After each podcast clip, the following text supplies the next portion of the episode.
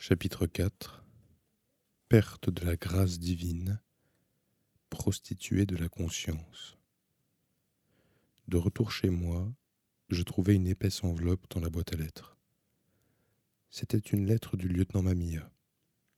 Comme toujours, les caractères de mon nom et de mon adresse étaient tracés à l'encre de Chine d'un élégant coup de pinceau. Je commençai par me changer, me laver la figure dans la salle de bain, puis aller dans la cuisine boire deux verres d'eau froide. Ensuite, j'inspirai profondément et ouvris l'enveloppe. Le lieutenant Mamilla avait rédigé cette lettre de sa fine écriture sur du papier fin et au stylo.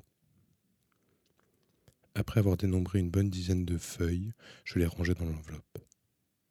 J'étais trop fatigué pour lire un texte aussi long ayant quelque peu perdu de mon pouvoir de concentration. Quand mes yeux suivaient les rangées de caractères manuscrits, il ressemblait à un étrange nuage d'insectes de couleur bleue. Et dans ma tête résonnait encore faiblement la voix de Noboru Ataya. Allongé sur le canapé, je gardai longtemps les yeux fermés sans penser à quoi que ce soit de particulier. Ne réfléchir à rien à ce moment-là n'était pas pour moi un exercice trop difficile. Pour ne penser à rien, il faut penser un peu à des tas de choses, et en même temps, sans chercher à approfondir, jeter le tout en l'air. C'est finalement un peu avant cinq heures du soir que j'ai pris la décision de lire la lettre du lieutenant Mamia. Je sortis m'asseoir sur la véranda, puis, adossé au pilier, je sortis les feuilles de papier de l'enveloppe. La première page était remplie de longues formules de politesse sur la saison, de remerciements pour mon invitation l'autre jour chez moi, d'excuses pour être resté aussi longtemps et m'avoir raconté une aussi longue histoire. Le lieutenant Mamilla était quelqu'un d'extrêmement courtois. C'était en quelque sorte un survivant du temps où la politesse comptait pour beaucoup dans la vie quotidienne. Après avoir lu rapidement ce passage, je passai à la page suivante. Veuillez pardonner ces longs préliminaires, écrivait le lieutenant Mamia. Si je me suis permis d'envoyer une telle lettre et de vous déranger, au risque de passer pour discourtois, c'est afin que vous sachiez que mon histoire de l'autre jour ne relève ni d'élucubration, ni d'un vague souvenir de vieillard, mais traduit en détail la gravité de la situation. Ainsi que vous le savez, monsieur Okada, la guerre est terminée depuis bon nombre d'années et la mémoire évolue naturellement au fur et à mesure. Tout comme les gens, la mémoire et les souvenirs vieillissent eux aussi. Mais certains souvenirs ne vieillissent jamais. Il existe une mémoire qui ne perd jamais la vivacité de ses teintes. Jusqu'à ce jour, je n'ai jamais raconté cela à personne, sinon à vous, monsieur Okada. Mon histoire paraîtrait probablement extravagante aux oreilles de la plupart des gens qui, en règle générale, ignorent ou passent sous silence ce qui n'entre pas dans le champ de leur compréhension comme si c'était irrationnel, et que cela ne vaille pas la peine d'y réfléchir. Moi-même, je me dis que s'il s'agissait d'une histoire extravagante montée de toutes pièces, je m'en réjouirais, tout en gardant le mince espoir d'une erreur de ma part ou d'un simple rêve. J'ai vécu jusqu'à aujourd'hui en essayant de me convaincre qu'il s'agissait d'une illusion, d'une erreur. Mais plus j'ai tenté de repousser ce souvenir dans les ténèbres, plus il a ressurgi avec force et clarté. Et comme des cellules cancéreuses, il s'est enraciné dans mon esprit et s'est enfoncé dans ma chair. Encore maintenant, je peux me rappeler chaque détail avec précision, comme si cela s'était produit la veille. Je peux même prendre du sable et de l'herbe dans la main et sentir leur odeur. Je peux même me souvenir de la forme d'un nuage qui flottait dans le ciel il m'arrive même de sentir sur les joues le vent sec mêlé de sable. En comparaison, ce sont les nombreux événements qui me sont arrivés par la suite qui me semblent n'avoir été qu'une illusion à mi-chemin entre le rêve et la réalité.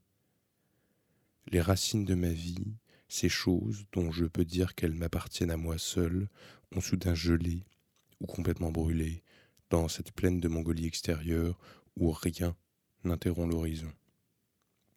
J'ai été blessé à un bras au cours d'une violente bataille contre les chars soviétiques qui ont traversé la frontière et envahi le pays. J'ai souffert, au-delà de toute imagination, dans un camp de concentration atrocement glacé de Sibérie et, après mon retour au Japon, j'ai travaillé comme professeur de sciences sociales à la campagne une trentaine d'années, puis vécu solitaire à travailler la terre. Et pourtant, même ces années me semblent relever de l'illusion.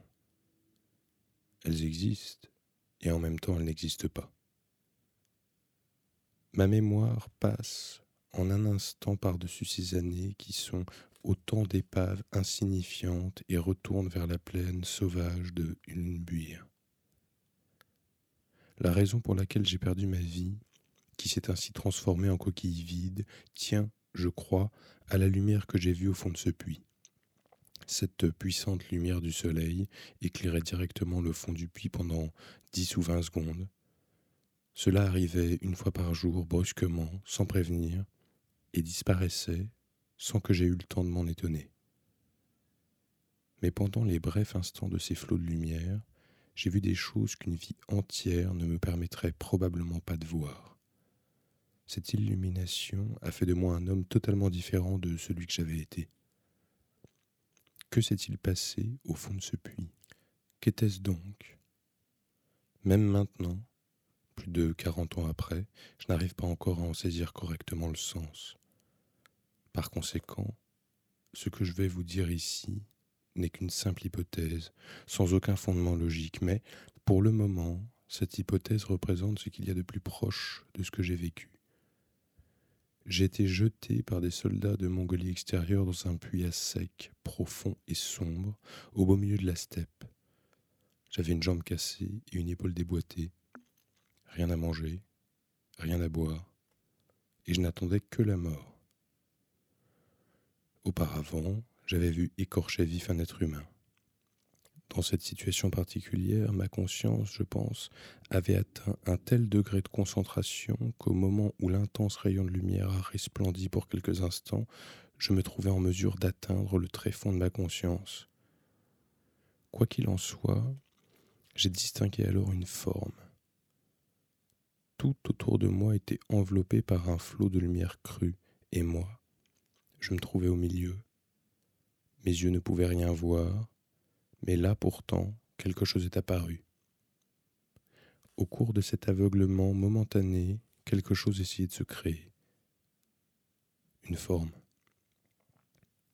Quelque chose animé par la vie, comme l'ombre d'une éclipse solaire. Ce quelque chose commença à tracer une ébauche noire dans la lumière, mais je ne pouvais pas en saisir distinctement la forme. Cette chose essayait de venir vers moi, de m'apporter une sorte de grâce divine. Je l'ai attendue en tremblant. Mais avait-elle changé d'idée ou bien manquait-elle de temps? Elle n'est pas venue à moi. Juste avant d'achever sa forme définitive, elle s'est diluée dans la lumière et a disparu de nouveau. Le temps du rayon lumineux dans le puits était passé. Cela s'était répété deux jours de suite. Exactement le même phénomène. J'avais faim, j'avais soif dans le puits, mais cette souffrance était banale. Ce n'était pas le principal problème. Ce qui m'a fait le plus souffrir au fond de ce puits, c'était de ne pouvoir apercevoir exactement la forme de cette chose dans la lumière. J'avais faim de ne pouvoir voir ce que j'avais besoin de voir, soif de ne pouvoir connaître ce que j'avais besoin de connaître, je me disais que si je pouvais le voir clairement, alors je pourrais tranquillement mourir de faim et de soif. J'ai vraiment pensé cela et que je pouvais tout sacrifier à cette quête. Mais la forme a été arrachée à ma vue pour toujours. La grâce a pris fin avant de m'être donnée. Et comme je vous l'ai dit, depuis que je suis sorti de ce puits, ma vie est devenue une coquille vide. Voilà pourquoi, avant la fin de la guerre, alors que l'invasion de la Mandchourie par les troupes soviétiques était imminente, je me suis porté volontaire pour me rendre sur le front. Dans le camp de concentration de Sibérie aussi, je me suis placé délibérément dans les plus difficiles situations. Mais j'avais beau m'y efforcer, je n'arrivais pas à mourir. Comme me l'avait prédit le caporal Honda ce soir-là, mon destin était de retourner au Japon, de vivre étonnamment longtemps. Quand j'avais entendu cette prédiction, la première fois j'avais été ravi, mais elle s'est révélée une malédiction. Non pas que je ne mourrais pas, mais que la mort n'avait pas voulu de moi. Comme l'avait dit le caporal Honda, il aurait mieux valu que je ne sache pas tout cela d'avance. Car au moment où j'avais perdu la révélation et la grâce, j'avais aussi perdu la vie. Tout ce qui autrefois vivait en moi, et qui avait par conséquent une certaine valeur, tout, sans exception, était mort. Tout cela avait été brûlé, réduit en cendres dans cette violente lumière. La chaleur émanant de cette révélation ou de cette grâce avait probablement détruit le noyau de ma vie d'homme. Je n'avais sans doute pas eu l'énergie nécessaire pour résister à cette chaleur. Par conséquent, je ne pense pas que j'ai eu peur de mourir. La mort physique serait même plutôt une délivrance pour moi. Cela me libérerait pour l'éternité de la douleur d'être moi dans cette prison sans espoir. Mon histoire n'en finit décidément pas, je vous demande pardon. Mais ce que je voudrais vraiment vous dire, monsieur Okada, c'est la chose suivante. Il m'est arrivé de perdre ma vie à un moment particulier, et depuis plus de quarante ans, je survis avec cette existence perdue. Et en tant que personne dans cette situation, je pense que la vie est beaucoup plus limitée que ce que peut imaginer quiconque se trouve au milieu de son tourbillon. La lumière ne pénètre l'acte de vie que le temps d'un instant, peut-être quelques secondes. Quand elles sont passées, si on n'a pas réussi à saisir la révélation de ce moment-là, il n'y a pas une seconde chance. On devra passer le reste de sa vie dans le regret et une profonde solitude sans espoir. Dans un tel monde crépusculaire, on ne peut plus rien attendre de l'avenir. Ce qu'une telle personne tient dans la main n'est qu'une vaine dépouille de ce qui aurait dû être. Quoi qu'il en soit, je suis ravi d'avoir eu la chance de vous rencontrer et de vous raconter mon histoire. Je ne sais pas si cela vous sera d'une quelconque utilité, monsieur Okada, mais vous avoir parlé me donne l'impression d'avoir gagné une sorte de salut. Un modeste salut, mais qui m'est aussi précieux qu'un trésor. Et je ne peux manquer de sentir la présence des fils du destin dans le fait que Honda-san m'ait guidé vers cette révélation. Je fais des vœux, monsieur Okada, pour que vous meniez une existence heureuse dans les années à venir. Je relus lentement la lettre du lieutenant Mamiya depuis le début. Elle me touchait d'une étrange manière. Néanmoins, elle ne m'apportait que de vagues et lointaines images. J'admettais comme certaine l'existence du lieutenant Mamiya. J'arrivais aussi à reconnaître comme fait réel ces choses qu'il affirmait être le réel. Mais ces mots eux-mêmes, réel ou vérité, avaient peu de force persuasive sur moi pour le moment. Ce qui me touchait le plus dans cette lettre était le sentiment de frustration qui filtrait à travers les phrases du lieutenant Mamia. Le dépit d'essayer de décrire ou d'expliquer quelque chose sans y parvenir. Je me rendis dans la cuisine pour boire de l'eau, puis tournai lentement en rond dans la maison. J'allai dans la chambre à coucher, m'assis sur le lit et regardai les vêtements de Kumiko alignés dans le placard. Quelle avait donc été ma vie jusque-là? Je comprenais ce qu'avait voulu dire Noboru Ataya. Ma première réaction avait été la colère, mais à la réflexion, il avait sûrement raison. Voilà six ans que vous êtes marié, avait-il dit. Qu'as-tu fait pendant tout ce temps? Tu as quitté ton travail et gâché la vie de Kumiko. À présent, tu n'as pas de métier, ni même de projet d'avenir. Pour être franc, tu n'as rien dans le crâne, juste un tas de cailloux et de vieilleries. J'étais bien obligé d'admettre qu'il avait vu juste. Soyons objectifs. Ce que j'avais fait pendant ces six ans n'avait aucun intérêt, et ce que j'avais dans la tête relevait du pur fatras. J'étais nul. Il avait raison. Mais était-il vrai que j'avais gâché la vie de Kumiko? Longuement, je regardais ses robes, jupes et chemisiers dans le placard. Ses vêtements étaient autant d'ombres laissées derrière elle. Des ombres qui avaient perdu leur maîtresse, suspendues ici, sans force. Je me rendis dans la salle de bain, pris dans le tiroir le flacon de Christian Dior offert par un inconnu et le débouchai. Le parfum que je respirais était bien celui qui se dégageait derrière les oreilles de Kumiko le matin de son départ. Je vidai lentement le flacon dans le lavabo et un parfum de fleurs se répandit dans toute la salle de bain. Je n'arrivais absolument pas à me souvenir du nom de cette fleur, comme si il réveillait brutalement ma mémoire. Au milieu de ces puissantes effluves, je me lavai la figure et les dents. Puis je pris la décision d'aller voir Meika Sahara. Comme d'habitude, j'attendis, debout dans la ruelle derrière la maison des Miyawaki, de la voir apparaître, mais elle ne se montra pas. Adossé à la haie, je suçais une pastille au citron, regardais l'oiseau en pierre et songeais à la lettre du lieutenant Mamia. Il faisait de plus en plus sombre. J'abandonnais au bout d'une demi-heure. Mais Kassahara était probablement sorti. J'empruntais une fois encore la ruelle, sautais par-dessus le muret. Les lueurs bleutées du crépuscule d'été enveloppaient l'intérieur de ma maison. Et là, je vis Crétacano. Sur le coup, je crus que je rêvais, mais c'était bien la continuité de la réalité.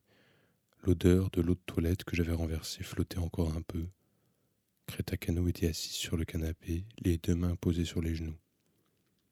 Je m'approchai, mais elle ne bougea pas, comme si le temps l'avait figée. J'allumai une lampe et m'assis face à elle. La porte n'était pas fermée à clé, dit-elle enfin. Je me suis permis d'entrer. Vous avez bien fait. La plupart du temps, je ne ferme pas à clé quand je sors. Elle portait un chemisier blanc à dentelle, une jupe mauve à volant et de grandes boucles d'oreilles. Au poignet gauche, elle avait une paire de bracelets assortis dont la vue me fit sursauter. Ils avaient la même forme que ceux de mon rêve, elle était maquillée comme à l'accoutumée et, avec ses cheveux toujours aussi soigneusement laqués, semblait sortir de chez le coiffeur. Je n'ai pas beaucoup de temps, dit-elle. Il faut que je rentre tout de suite, mais je voulais absolument vous parler. Aujourd'hui, vous avez vu ma sœur et M. Noboru Wataya, n'est-ce pas? Oui, mais on ne peut pas dire que c'était une réunion particulièrement amusante. Et vous n'avez pas quelque chose à me demander, monsieur Okada? Un tas de gens apparaissaient les uns après les autres et m'interrogeaient sur quantité de sujets. Je voudrais en savoir plus sur Noboru Wataya. J'ai l'impression que c'est nécessaire. Moi aussi, j'aimerais en savoir plus sur M. Wataya. Ma sœur vous a dit, je crois, que cet homme m'avait souillé il y a longtemps. Je ne peux entrer dans les détails aujourd'hui, mais je vous en parlerai un jour. En tout cas, c'est quelque chose qu'il a fait contre ma volonté. Il était convenu que j'ai des rapports avec lui. Ce n'était donc pas un viol au sens ordinaire du terme, mais cet homme m'a souillé. Et cela m'a énormément transformé en tant qu'être humain, de nombreuses manières. Je suis parvenu à peu près à m'en sortir, ou plutôt cette expérience m'a permis au contraire, avec l'aide de Malta naturellement, de m'élever plus haut. Mais quel que soit le résultat, le fait est que j'ai été violé, souillé par M. Noboru Wataya contre ma volonté. C'est un crime qu'il a commis. C'était très dangereux. J'aurais pu disparaître pour l'éternité. Vous comprenez ce que je veux dire? Je ne comprenais pas, évidemment. Bien sûr, j'ai eu un rapport sexuel avec vous aussi, monsieur Okada. Mais les circonstances, le but, la manière, tout était clair. Dans ces conditions, je n'ai subi aucune offense.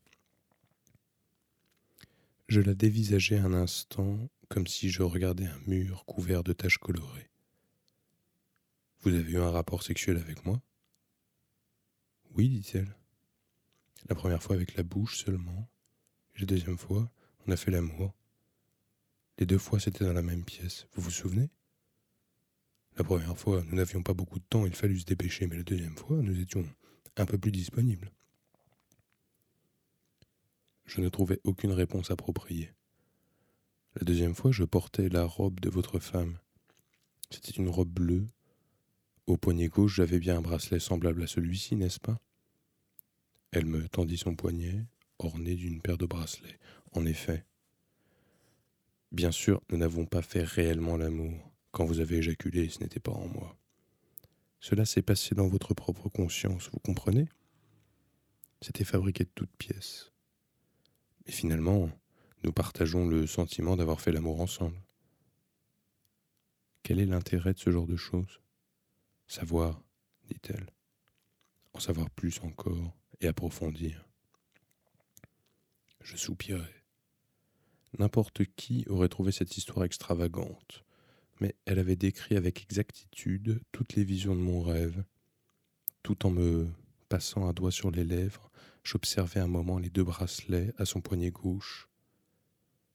Sans doute je ne suis pas très intelligent, mais je dois avouer que je n'ai pas saisi toute votre pensée, dis-je, d'une voix sèche. La deuxième fois que je suis apparu dans votre rêve, je faisais l'amour avec vous quand j'ai été transformé en une femme que vous ne connaissez pas. C'est vrai, n'est-ce pas?